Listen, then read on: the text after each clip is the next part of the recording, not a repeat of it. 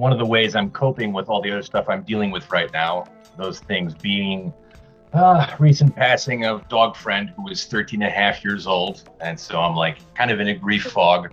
I'm taking care of a 83 year old dad in the other room right now, who's a beautiful sweetheart of a human being, but who also has a variety of other concerns, both Freudian and otherwise. And so as one of my escapist modes, I looked for tracts of land to do a little homestead thing. Like, oh, maybe I could buy 15 acres and that would be enough to do a little forest farm, a tiny house, cabin, self sufficient, off grid. And uh, so that's one of about three completely impractical alternate careers. But my career right now is tenuous enough so that I have a little bit, a little edge of seriousness to what might be financially viable, but also kind of you know, good for me as a human being, uh, kind of good for the soul. Uh, so that's that's one of the flights of fancy I've been flying down recently. You know, I think I've told you this before, but I work as a caregiver for people who are in assisted living and memory care. Mm-hmm. Um, mm-hmm. So it's funny how how taking care of someone sort of can feed your creativity. I mean, it can drain it because you know you only have so much empathy and you empty your cup as you're taking care of people. But I find that um, since poetry is kind of my alternate career, right? Poetry and writing. Um, lately, when I'm having difficult days, I write about dementia and care. And that's been like a new series of writing that I've been doing. So I've been trying to find ways to collect myself, right, and deal with that like emotional drainage that I'm dealing with and turn it in like funnel it into my art and into something useful. And actually that's that's my dream is to buy a small tract of land and build a tiny home on it for my father because one day I'll be taking care of him and he's going to need care. Um, he's already disabled now. So uh, you know, we have that in common. And I wouldn't say it's totally like unfathomable that you would do that either. Maybe not as a career, right? Like to be doable. Hopefully, I don't know. People are doing I mean, it. yeah, exactly, exactly. And you know, I think we're all realizing we don't need much space. Um, you know, a tiny home is sufficient. And I've always wanted to grow my own food.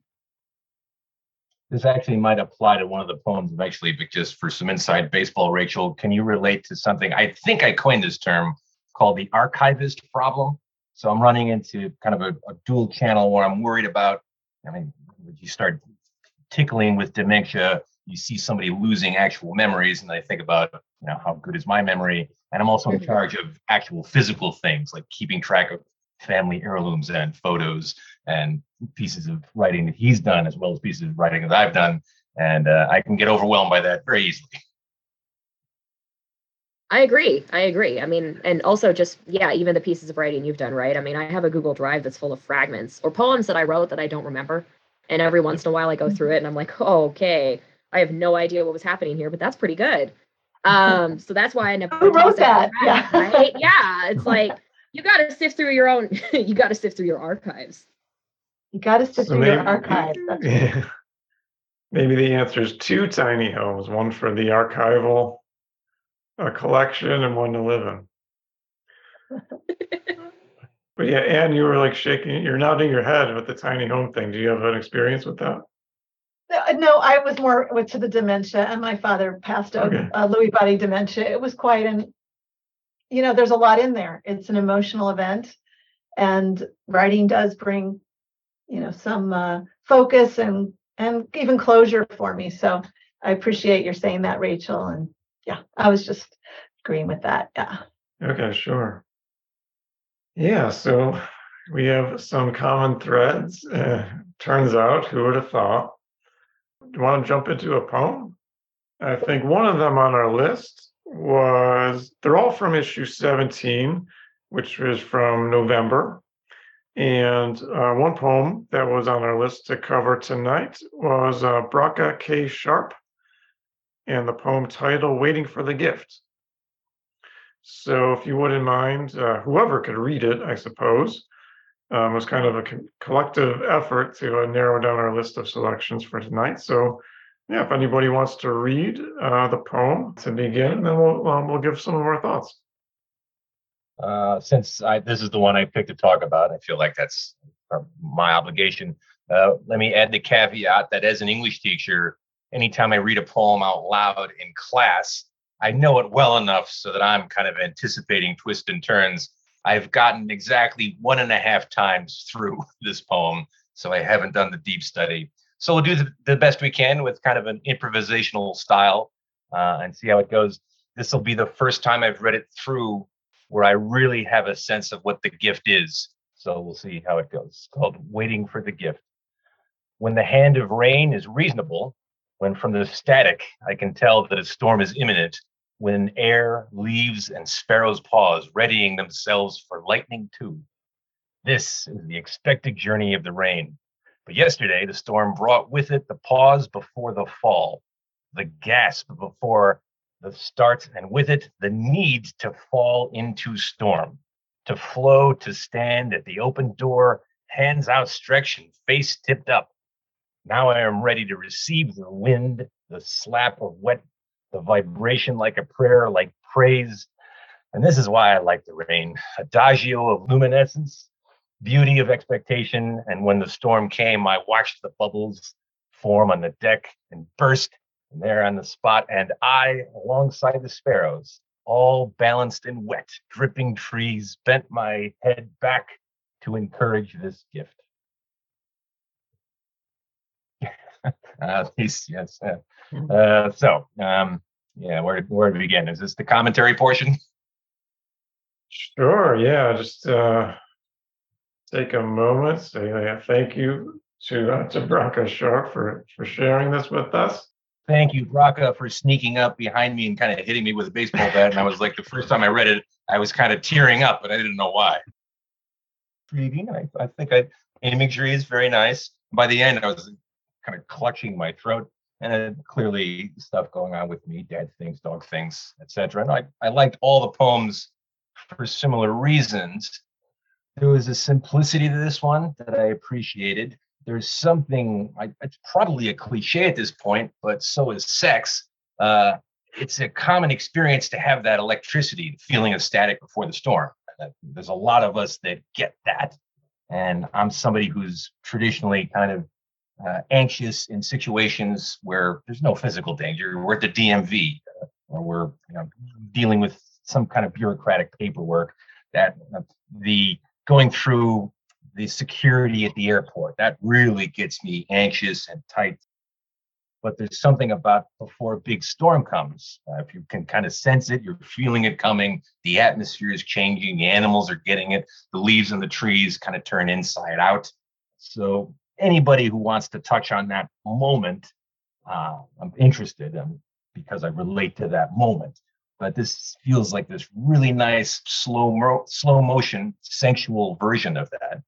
Um, layer one would be doesn't the imagery and the kind of sensitivity that the narrator feels uh, make me remember how good it feels to be in that moment. So that's obviously one of the channels running. Then another channel is kind of sensuality. I'm going to go ahead and say bordering on sexual. And you can do a gross frat boy reading of the poem and have it be 100% sexual. I don't need to do that, but one could, and I think make a good case for it. But the idea of whatever that electricity is, the anticipation, uh, you know, the, the electricity before the storm, to have that captured so nicely that's an experience I had as a very small kid, five, six, or seven years old, running around. I'm afraid of so many physical things, but a giant thunderstorm that could have tornadoes in it. I'm just blasting out the back door, running around, uh, you know, ducking from tree to tree, and they're kind of a bravery that I only had in that particular sense, and that's reminded me of that. And so, yes, very grateful to Bracha for kind of bringing that bucket back up, particularly as I kind of march towards the 40th birthday. Wow. Well, and it's spiritual too. Oh, sorry, Aaron, go ahead. I just said, wow. I didn't quite get the um I get it now, but like the, in the fourth stanza, getting into more of the sensual reading, I was so caught up in more of the emotional and kind of the, the emotion of like loss I was feeling and grief. And then if you just read the fourth stanza, you're like, oh, this is different. Um, so I kind of yeah, there was a layer of it where I was just kind of like not quite that wasn't quite coming through for me on the first couple of reads even. But that's funny that it kind of triggers that childhood memory of the anticipation of a storm. And I'll shout out Melissa Mulvihill. Chris, I don't know if you if you remember the Mouthful of Storm prose poem.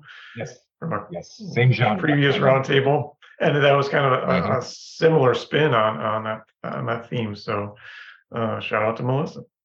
I'm not sure where you live in in the country, Anne, um, but I live in the West. I'm in Nevada, and rain is considered a gift, a huge gift. We only get seven inches of rain per year.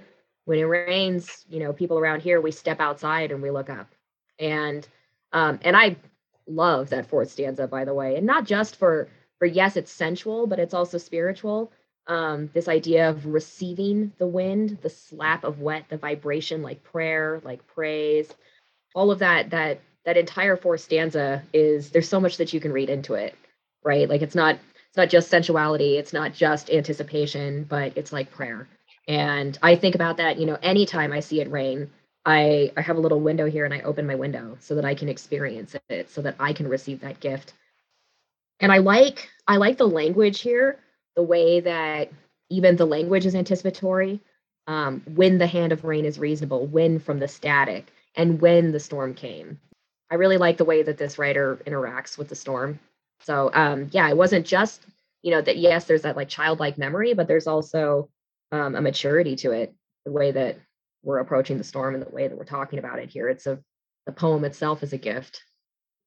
I'm in California, and it's raining right now. I'm on the central coast, and it rained all day yesterday and some today. And last year, it rained once. So I'm pretty excited this is our second time it's raining this this fall. So this poem is so appropriate. I I I I love that first line, Rachel. You mentioned that it, when the hand of rain is reasonable. Like it's it seems like writing 101, but I'm going to say it because it's so easy to just write the rain is coming or the rain was coming, and and that's sure that says something. But when we say something like when the hand of rain is reasonable, you're like like you said, the anticipation it's gonna it looks like it's gonna happen. It's reasonable. I just really love that the way the um, author brought us into that and all the whens of course and, and the something will happen here. Something is going to happen i also really liked in, in the writing there were unexpected phrases. I mean there's lots of verbs. There's pause and gasp and need and fall flow stand slap uh, vibration. Like I, I mean there's so much there's so much action and it really brings me into it.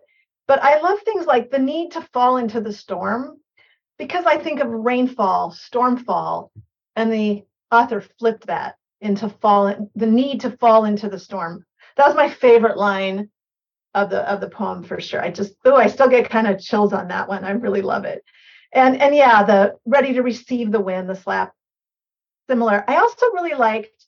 I watched the bubbles form on the deck and burst there on the spot. I have seen that I have never voiced it. I have never heard it voiced. So I was like, yeah, thank you. Thank you, Bracha, for voicing that for me. So yeah. And the positivity of the line at the end. Really enjoyed this poem. The imagery of the bubbles, I think, was a nice grounding thing. I was also getting some of the the spiritual stuff with um, falling into something, but also kind of hands up supplication style and you could have let that turn into nothing but spiritual abstractions and then all of a sudden the little bubbles on the deck you're like immediately oh that's right that's right and it grounds the whole thing it, it makes it much more concrete before we get into anything uh, too abstract or convoluted in the spiritual realm uh, there's two avenues like i was like kind of thinking when i was listening for a minute and on one level, there's like so many like just good practical like little moves. The language is pretty direct and you read it through and the sentences kind of read like sentences when you read it aloud. And there's kind of a conventionalness to the to the structure there. Um, but there's these interesting little twists and they're, you know, not anything too like too hard to follow or anything. But yeah, there's like an embodiment happening. There's kind of these action, kind of repetition, like you mentioned, of the verb words, um, and a couple of like, yeah, just insightful images. So like adding it all up, putting all those layers together, you come out with at the other end like that's a really interesting poem about, you know, watching the rain through a window or something like that, which obviously is kind of a relatively cliche place to start, but it goes in such an interesting and uh, nuanced direction. And then the other thing, which maybe you could comment on as a thought, is like how to land on something positive, uplifting, even though we mentioned the word spiritual a couple of times without falling into that cliche. Like, how does this happen? Because this, I think, is is a success on that, and that's kind of one of the one of the things that stood out, and just from looking at it the first time when it was submitted. For me, I only thought of this in the last ten seconds, and I don't want this to take away from Bracha because obviously it's not derivative. The scene in the Shawshank Redemption when he literally crawls crawls through a sewage uh, towards freedom and then does the arms outstretched scene in the rain is literally the cleansing. Um, that scene must be kind of archetypal because I, I, don't even feel like it was the first time I saw it. It's just this Shawshank Redemption took a similar spiritual moment, and that was their spin on it. But I have to assume there must be something really uh, essential about that feeling or that kind of moment and giving yourself up in the rain, having this simultaneously sensual and spiritual moment. And this seems like a more high definition version of that, kind of the more sophisticated version of that same scene, which is so hopeful and so redemptive. And they, they hit you over the head with it in the Shawshank Redemption, but this is kind of a more sophisticated twist on what kind of feels like the same spiritual jujitsu move. Good points. Yeah, the ar- archetypal nature of rain cleansing. I have a quick anecdote if you're up for it. Just on two days ago, I drove to work, parked, was in the parking lot. I kind of have a little bit of routine of maybe five or 10 minutes, uh, just kind of like settling in just before I go into work. And uh, it was raining that day. So it just kind of struck me at, you know, during those five or 10 minutes, like, oh, let's, instead of listening to a podcast or the music or the radio, let's just listen to the rain on the car roof and just kind of like sit and you kind of like just listen to the rain for five minutes. And like, how nice is that? Like, that's it's, until you got to walk out in the rain, but uh, it happened to lighten up when I needed to leave. Um, but just that sound of rain, uh, it's not pleasant when you got to be out in the rain if you don't want to get wet. But if you're just listening to the rain, that is quite a contemplative, meditative moment, I think. Well, I was I was going to say that um, rain is one of those like it's like one of those forces of nature that feels so mystical. It's it's soothing, right? Like you say, it's this contemplative moment where you know I, I i go back to the first line of this poem when the hand of rain is reasonable which implies that sometimes rain is not reasonable and storms never behave as we expect them to um, and I think in the second stanza, yeah, this is the expected journey of rain. But yesterday, the storm brought with it the pause before the fall, the gasp before the start, and with it, the need to fall into the storm to flow. Um, and that's exactly what you're talking about, right? The need to flow. Um, that the storm is something that just comes upon you, and you just open yourself up to it and accept it coming. It's it's like the hand of God or whatever you believe even if you know about how the weather patterns work i mean again as a nevadan it's like every time it rains it's it's this mysterious force and everybody stops and steps out into it and um, you know in the high desert where i live i live in northwest or in in northwest nevada um, rain is often unreasonable. It starts suddenly and it's a downpour and then it's gone just as quickly. Um, and from neighborhood to neighborhood where you drive there might be no rain one neighborhood over. And you can look and see the the like downpour coming and you can just see the clouds dumping. And um, so the hand of rain is rarely reasonable here but um, even more when it's unreasonable you want to step outside into it even more because it feels so much bigger than you. So um, i don't really remember where i was going with that um, except that I, I agree it's a meditative thing. I love to listen to the sound of rain on the roof. I feel like that's that's a line from a poem like maybe a sounds like mary oliver to me or something. Um, The sound of rain on the roof is like triggering some ancient memory of some poem I've read somewhere. So um, I'm sorry to whoever I'm paraphrasing, and I can't remember who it is. Yeah, I think um, this is not what you're thinking of, but Sonic Youth have a cool song, Rain on Tin. Look that one up. Deep cut. Um, but yeah, I know. We'll go we'll move on to the next poem. Um, but yeah, I don't know if Chris, your mind was going into an unreasonable storm. I think we just experienced that like two weeks ago. Rachel, you mentioned seven inches of rain of year. And we got seven feet of snow in two days. So yeah, That's unreasonable. yeah, weird, weird weather patterns. Like, yeah, we know. But, uh, we'll move on to uh, uh, uh, maybe we'll do the uh, we'll move into the uh, late summer phase, August outro. August Outro by Julie Wendell. A pestering two beat chirp, a sound my mother warned was the beginning of the end. I was a young girl then, long before I learned the portent applied to me and what comes achingly fast, then lingers. My throat catches on nectar drunk, decades eaten. I jitter my legs, rub them together, spread my human version of a leathery wing. I aim to have 10,000 children. I aim to attract you, to pierce your ears with my outro and not let go. well, I always love poems that bring in something with simplicity and actually hit a mark because simplicity for simplicity's sake isn't enough. So, what caught me here, first of all, I love that opening line. We had that in our workshop a pestering two beat chirp. It says so much. It gives me so much rhythm and a feeling and a hearing. And um, I'm thinking, I'm already thinking crickets.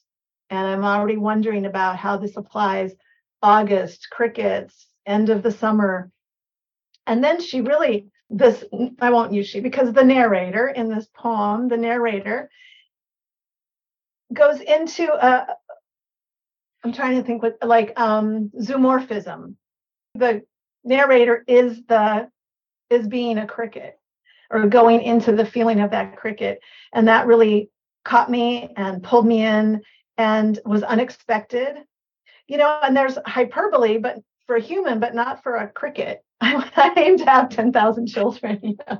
But I really saw the the human feeling behind what this cricket goes through and what this narrator is going through to have um, to have a, relationships that are once puberty has happened there's she was a young girl then but but this beginning of the end and i'm thinking about this narrator's eggs and the eggs of the cricket and lifespan and so that's the content for me. I just really enjoyed too the way that um just the way there was like jitter that word that um irregular random movement brought so much just one word brought so much in the context and then rubbing them together and spread my human version of a leathery wing. It was so visual for me. So um yeah and i just again love that literary element of the human like an animal. I often see anthropomorphism making an animal like a human. So i enjoyed that this insect was the metaphor used here. Uh, and you touch on something like i'm when i was reading this poem for the first time yes i mean the opening lines right? But then the beginning of the end i was a young girl then long before i learned the portent applied applied to me and what comes achingly fast and lingers. The same thing right? The end of puberty. There's something so youthful implied by summer and the august outro right? And something about um i'm i'm thinking of like coming of age and finding out what it is to be a woman um, because this is a very feminine poem. I aim to have 10,000 children. I aim to attract you, to pierce your ears. Um, so like this, like kind of, you know, your your cricket chirp is your siren call, which is unique. I'd I'd never thought about it like that, but is there's something so so dreadful about growing up as a woman in a way. The beginning of the end, there's a sense of dread to it. What comes achingly fast and then lingers and then suddenly you know what happens when you can't have 10,000 children and you can't attract you know um, who are you then at the end of august as you come into the fall of your life so i love that you um, mentioned like the portent it the it's like calamitous It's like Yes. heading to a. It's like something's definitely ending, just like summer. Yeah, just like there's so many pieces to that.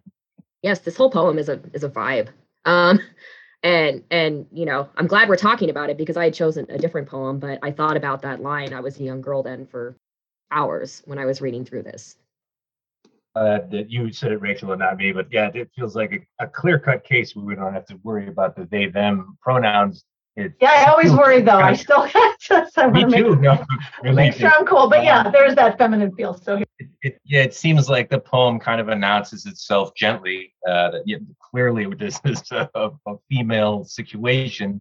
Um, so that's going to be that'll be a a bigger stretch. But what I absolutely relate to is the summer cycle or the summer vacation cycle is how I would conceive of it. And I unfortunately got this from my dad and Dylan Thomas. And uh, now we were agreeing in the evening of our years kind of stuff where we're talking about uh, high summer being kind of the peak and then the distinction after that. And I, I do this thing where I formulate an entire summer vacation around what I hope is going to do, and then summer vacation's ending, and we're going to have to go back to school and the death of fun and the absolute kind of. And I also recognize that I do that with weekends, like ah, weekends. and What's better than Saturday morning? And then it's all kind of downhill from there. And it doesn't have the urgency that it would if you're also, well, it does have the urgency in terms of mortality, but if you're thinking about uh, procreation, recreation from a feminine perspective, that's the thing like right, there's a whole nother layer that i can't even uh, get at that would have to do with the urgency of the end of summer having grown up with kind of the, the hemingway version of how you're approaching death this is really nice because it is kind of the much more intelligent uh, kind of fallback position but yet still kind of hopeful does anybody have uh, take you mentioned uh, jitter my legs, rub them together, spread my human version of a leathery wing. Whenever I read a poem like this, I want to, I have a craving to get pretty literal. What's the what's the leathery wing? well, that's what rubs together to make the siren call, right? The individual she's- call. And they are she- really leather. They're they're called leathery. The way the croppings go on them. Yeah. Gotcha. So that's how the cricket actually per- performs the Mhm. noise that attracts the males.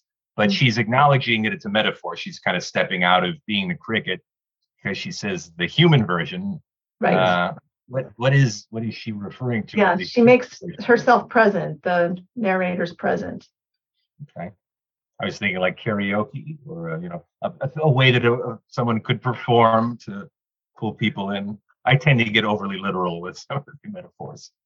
you know what like puts itself in my head and i don't know why this is what pops up when i read this poem but spread my human version of a leathery wing i think about to launch or to fly um, what comes next after you spread your wings right you launch yourself into what is the twilight of your youth and again I, you know one thing i really want to compliment about this poem is how dense it is for how short it is it's just two stanzas and i always find when i'm writing poetry sometimes i need two three pages to get around to my point and this is so succinct you know but yeah, human version of a leathery wing. I aim to have 10,000 children. I aim to attract you. I just think about like launching yourself into into I guess because you know, you think about like mating calls and mating season when it comes to like animals and not just crickets, but I'm thinking of like birds too where there's like so much fierce competition. So there's so much implied here um beyond just like the end of summer. There's so much more implied here than just losing your youth. I also And want to say about the leathery wing. I want you to go on, Rachel, but I just want to interject something I looked up. And under the leathery wing, it's called an ovipositor. It's the pod and the abdomens where the eggs are laid. So there's a sexual, sensual, reproductive piece to this when she says, spread my human version of a leathery wing. I think about, you know, it's, very sexual. So I'm just tagging into what you're saying, Rachel, with a little bit of anatomy of a cricket. Just saying. Well, and I love the line I aim to attract you, like specifically. So it's like at the end of all of this, we're actually addressing you, just this one you. And I don't know who who we're talking to, but for me, it's like I think it's a I aim to pierce your ears, but it's really like I aim to attract you pierces me when I'm reading that line. Um, and then I think it really grounds the poem. It brings the whole poem together. And then it's just like I'm talking to you. I aim to attract you. um, to pierce your ears with my outro and not let go, even after, even after my eggs are gone. Yeah, this poem is so, it's kind of like a spell. It lingers, I will say. Um, you know, what comes achingly fast and lingers, this poem lingers. Yeah. offer kind of like the anti-siren poem. That's the siren is like pull you in, but ultimately to consume you. So in nature, that would be what the praying mantis or the black widow side, and this is kind of the opposite of that. I I, I want to uh, be with you, but also be with you after or whatever physiological imperatives we have. There's still kind of a sense of uh, that we'll be together once she's attracted and maybe that's my optimistic sensibility. That is part of, I think, the what draws a reader into the poem is those two stanza ending lines and how the line breaks before the last line of each stanza. So it's what comes achingly fast, line break, then lingers. And then the, in the second stanza with my outro, line break, and not let go. So the two last lines, then lingers, and not let go. Kind of just they kind of bounce back and forth off each other. And it is that. I don't know about you, but I, I'm kind of left with this uncertainty of like, yeah, do we, is that the lingering a good thing? Is it a bad thing? Do we want to let go? Do we not want to let go? Like, maybe that's again subjective reading by me struggling with like letting go of things. Um, so I'm like, I want to let go of things that I want to let go of. Um, but there is that kind of like bouncing back and forth of where I don't think the reader is certain like what the emotional impact of those are for the speaker. Mm. We'll shift into uh, Ian Schultz, the poet. Grandfather Passes in the Hall is the title of the poem. If uh, if Rachel, you want to read this one? Sure. Um, okay. Grandfather passes in the hall.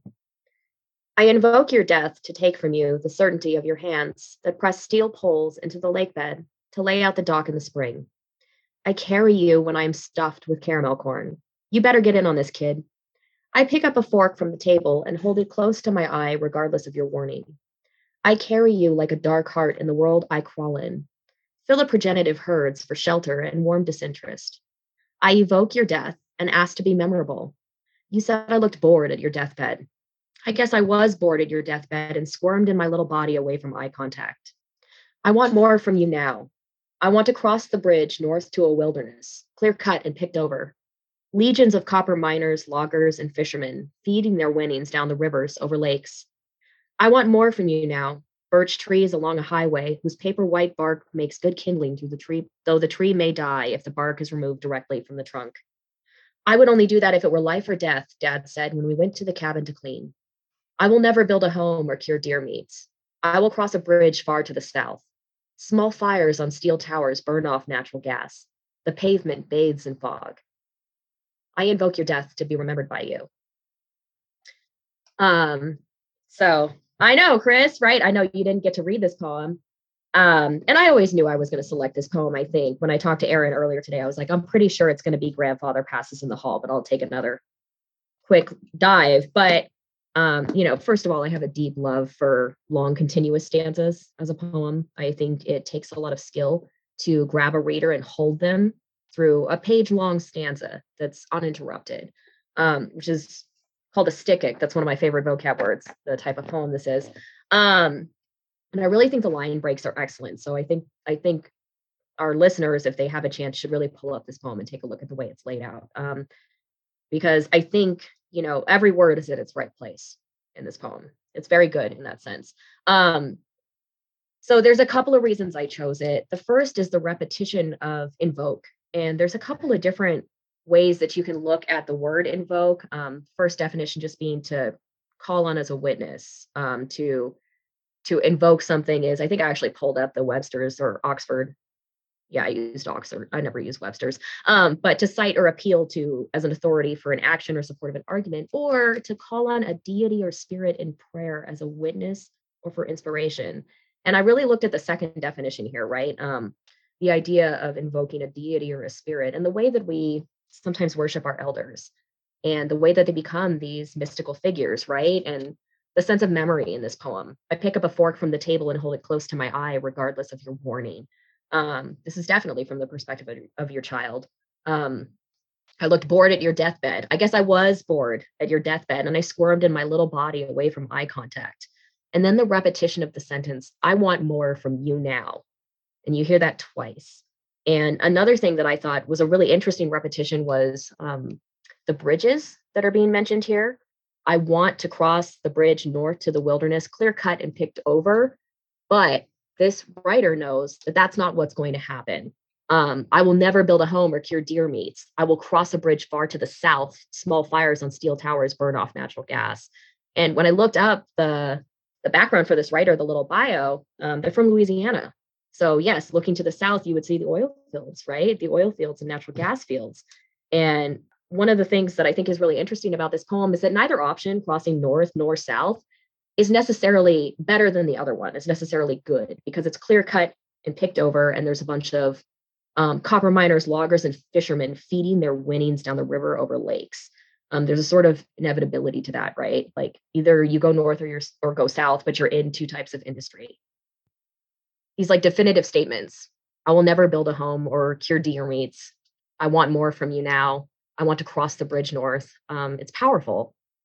And there's some I think it's direct, but I think there's a lot to be interpreted here. And there's almost this sense of mysticism from it. The way that we're talking about, I think the way that we're talking about like the, the birch trees and the paper white bark and the crossing north to the picked over wilderness. And then the last line, I invoke your death to be remembered by you, is I'll remember that line. It is memorable. Um, beautiful poem. I really appreciate Ian for writing this. And I'll, I'll put a challenge out there to any writers.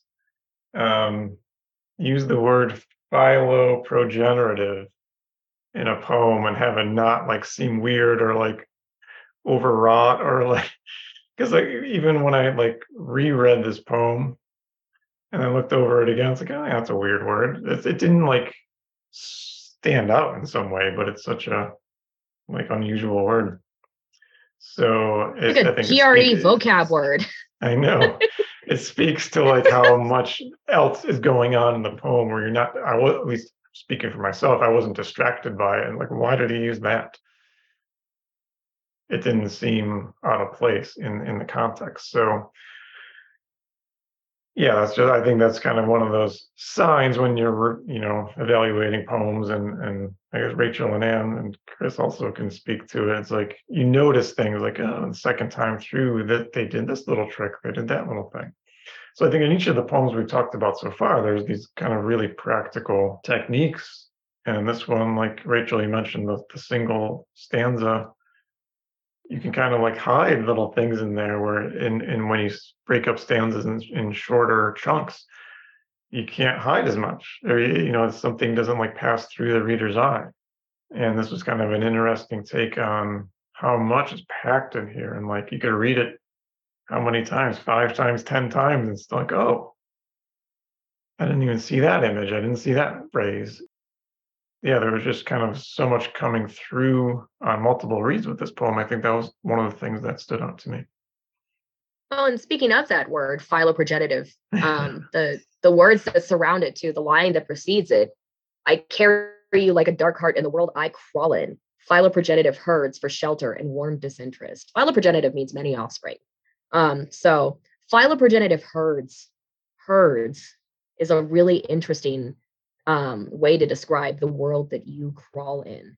And it's, again, it's like every single line here is well placed. The next, after warm disinterest, we have I evoke your death and ask it to be memorable, but yet this this writer was bored at grandfather's deathbed.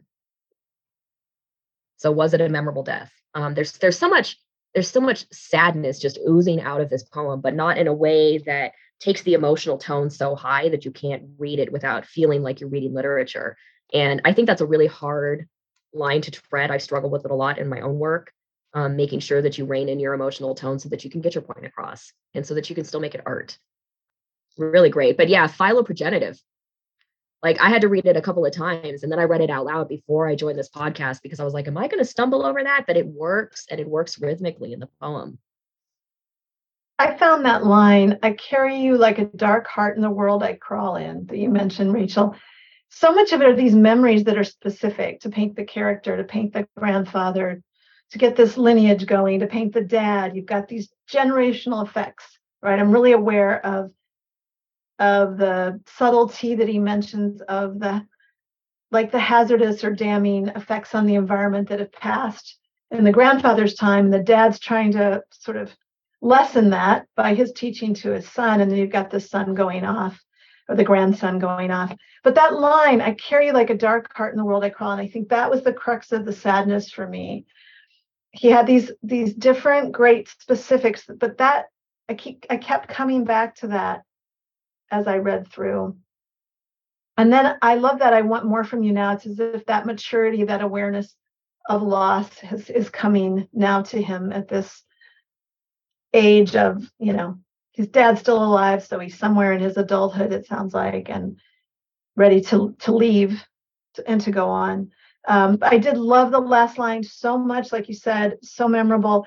I invoke your death to rem- be remembered by you. And the whole poem, he's remembering his grandfather. But really, his pleading is he wants to be remembered. He wants to have this connection to that past. That's well, you started kind of talking about the archival aspect that reminded me of it. Yeah. Yeah, I think my impulse towards the archival is like a superficial way to do what this poem is succeeding at. Um, I'm very interested, though a little desperate, but I'm interested in things like when people talk about the strength of my ancestors or uh, Valhalla. When you die, you're going to the halls of your ancestors. Uh, Native American kind of connecting with your ancestors and being able to pull uh, from the strength. And I have a strange, or what to me feels like a strange situation where my father was born in 1939 and his father was born in 95 and I deliberately like to flash that number because people usually have to do a little second take work to see it. So I was born, yeah, okay. So my grandfather was born in 1895, which means his father was very aware of the Civil War. So in some way, I feel kind of connected to history because we've waited a long time in my family to have kids, and so you've got this nice long string back. But I know nothing about any of that lineage. It's just kind of a fun little exercise to think about it. And all I have is my dad's obsession with his own childhood, but no other connections, no other tree branches, which reminds me of one of the other poems that we didn't get to talk about. And so there's this strange uh, desire to honor his memory, but also sort of maintain my sense of self in whatever the lineage is.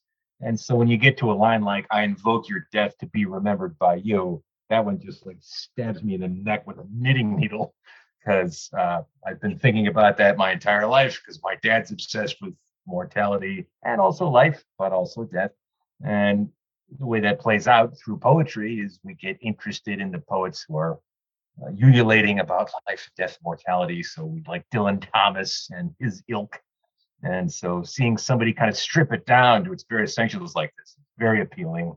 And uh, tough to get through, but I like it the first time through. well, and also the sense of of crossing bridges here, right? There's um, either you're going to cross a bridge to the north and you're going to become a copper miner, a logger, or a fisherman, and you're going to piss away your winnings, and it's going to stream down the rivers over the lakes, or you're going to cross to the south and you're going to ostensibly work um, near the natural gas towers and the pavement that bathes in fog.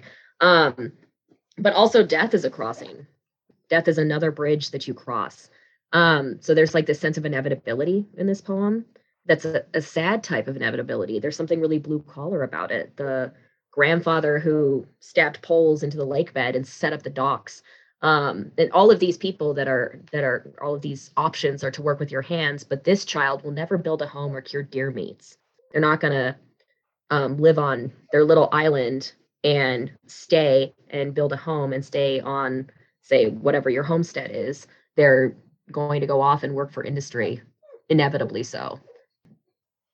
Sorry, I lost my train of thought again, but um, I think a lot about the bridges and the sense of like crossing and the sense of inevitability in this and the sort of blue collar workers that are mentioned in this. Um, I, I really identify with that. Um, coming from a town where a lot of people are blue collar and coming from a sort of blue collar family myself. So I can only praise. I have nothing but praise. Awesome. Well, do you want to do a false close and don't don't disconnect? Um, and maybe we'll have a couple more poems to to chat about for a little bit. Uh, but for now, we'll say goodbye. Thank you, everybody, Rachel and Chris, uh, for talking about these poems. And uh, we'll see you again soon. Love it. Thank you. Thank you guys for it. Appreciate it. Thank you.